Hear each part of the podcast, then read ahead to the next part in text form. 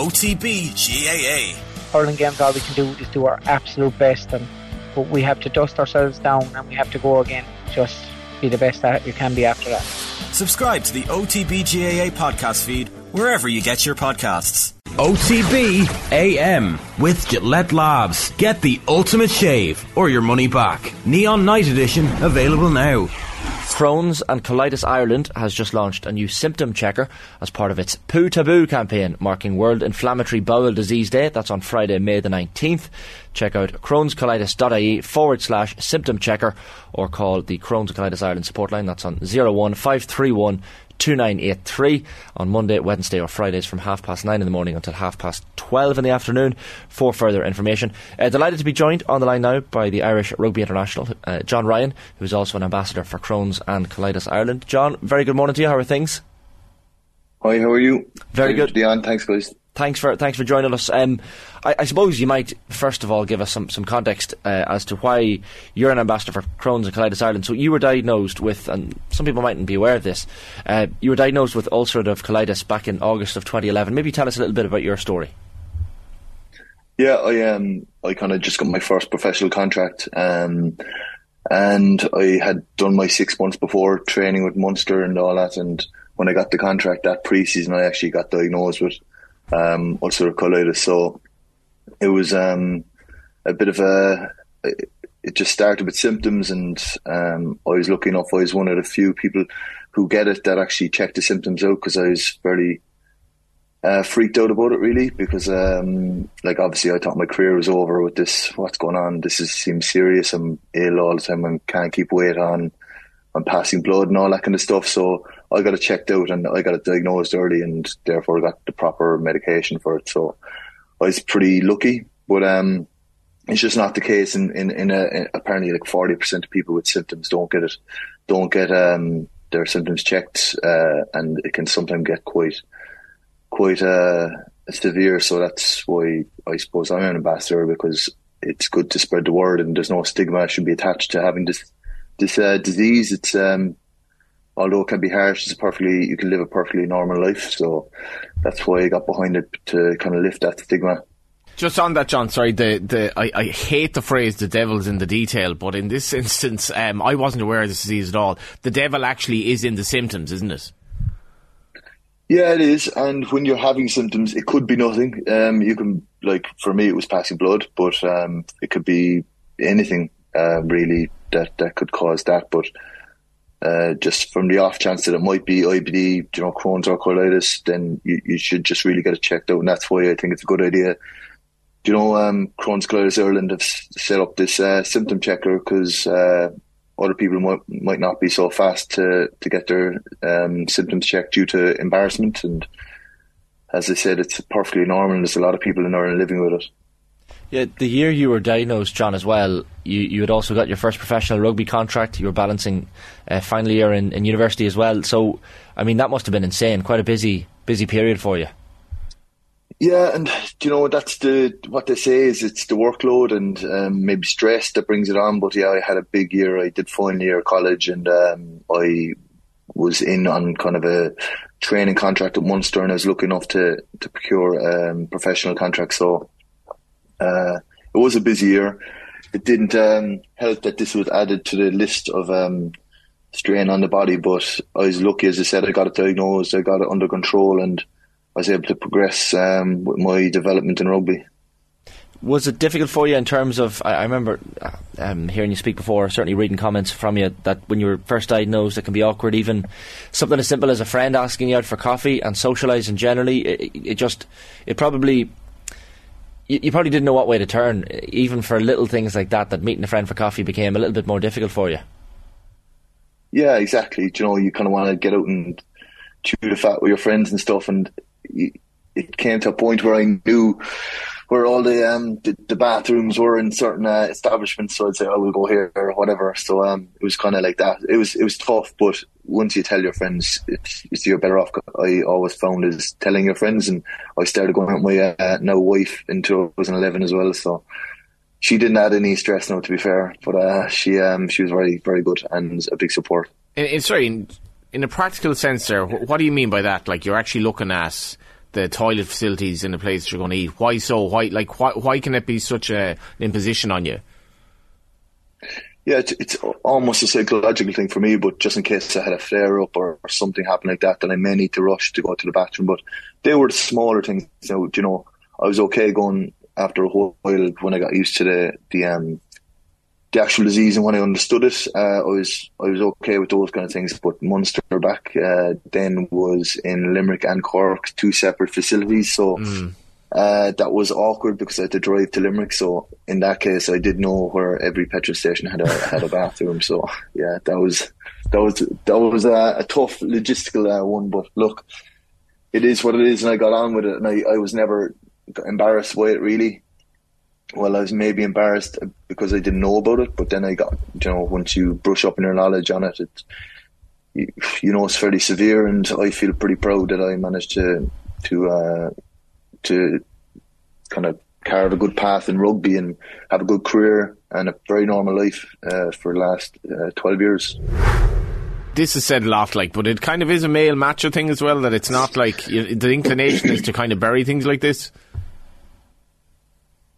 Yeah, I think it is. Yeah, you're dead right. I think you hit the nail on the head because you can say it's a macho male thing, but then it's um, you you don't want to show any weakness, but it's kind of as bad as well if if you're um, if you're female and you have it, it's tough because you can't have this. This is a, a horrible thing to have. You can't talk about this, but look, I've met plenty of um, girls that've had it, and um, they're you know they wear proudly, and it's uh, it's nothing you should be ashamed of. I wouldn't say like you, you say proudly, but like it's just you're not ashamed of it, and it's something you have. It's someone else's another ailment, and um, you can carry on normally. Hopefully, you can carry on normally if you've caught it in time.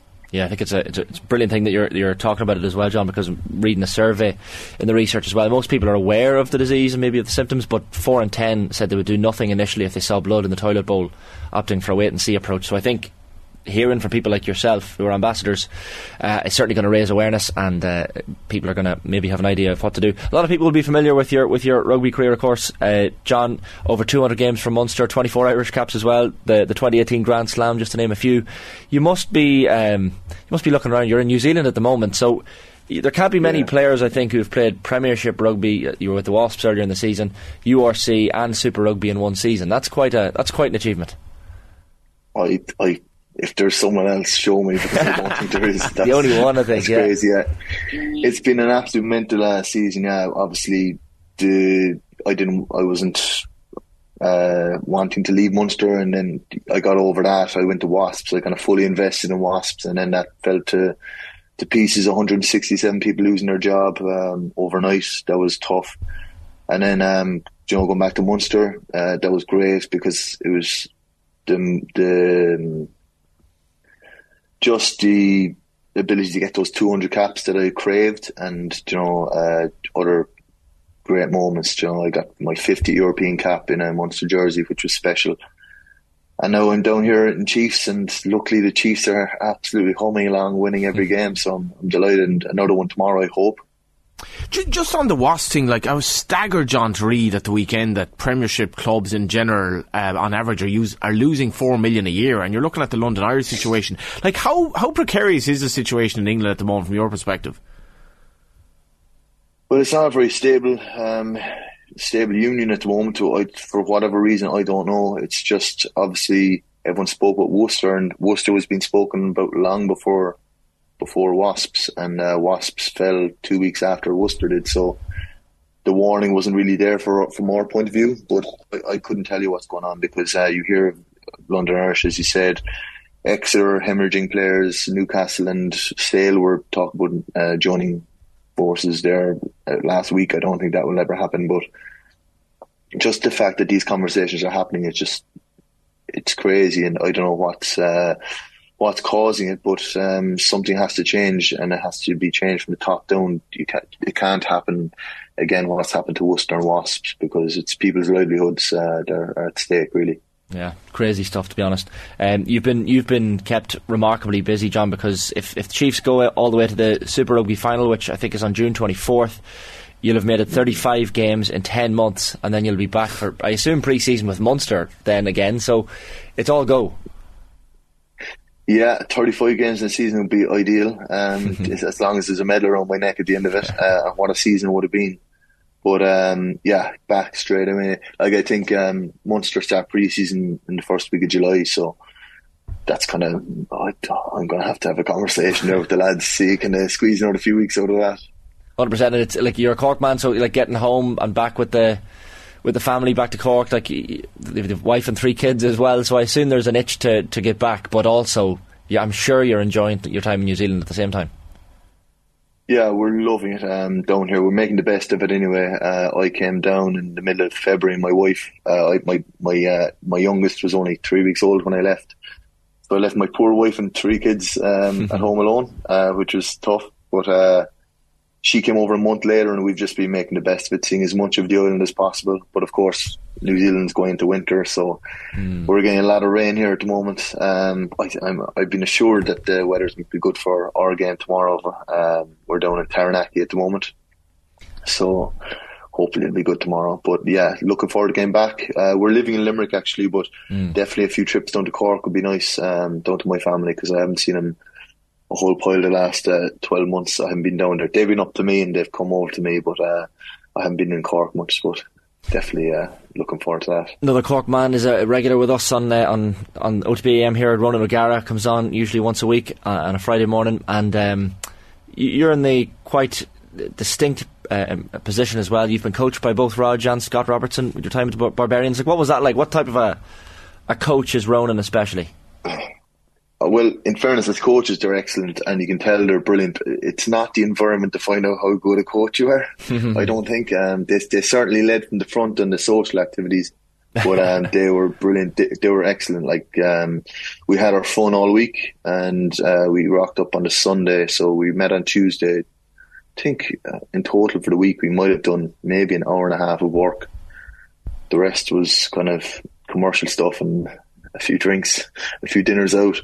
But uh, it was when they were on, they were on, and the lads would have gone through a wall from that day. And the way they spoke as well was excellent. And they're obviously men who you'd highly respect in rugby circles. So no, I loved it because I played a Rog, got coached by him, so it was great. And he's just a good fella, and you can see he's having great success uh, overseas as well. So that's brilliant. I don't know how much you've managed to see of, of La Rochelle or Leinster this season, uh, given the time difference, etc. But how how do you think the Champions Cup final is going to go?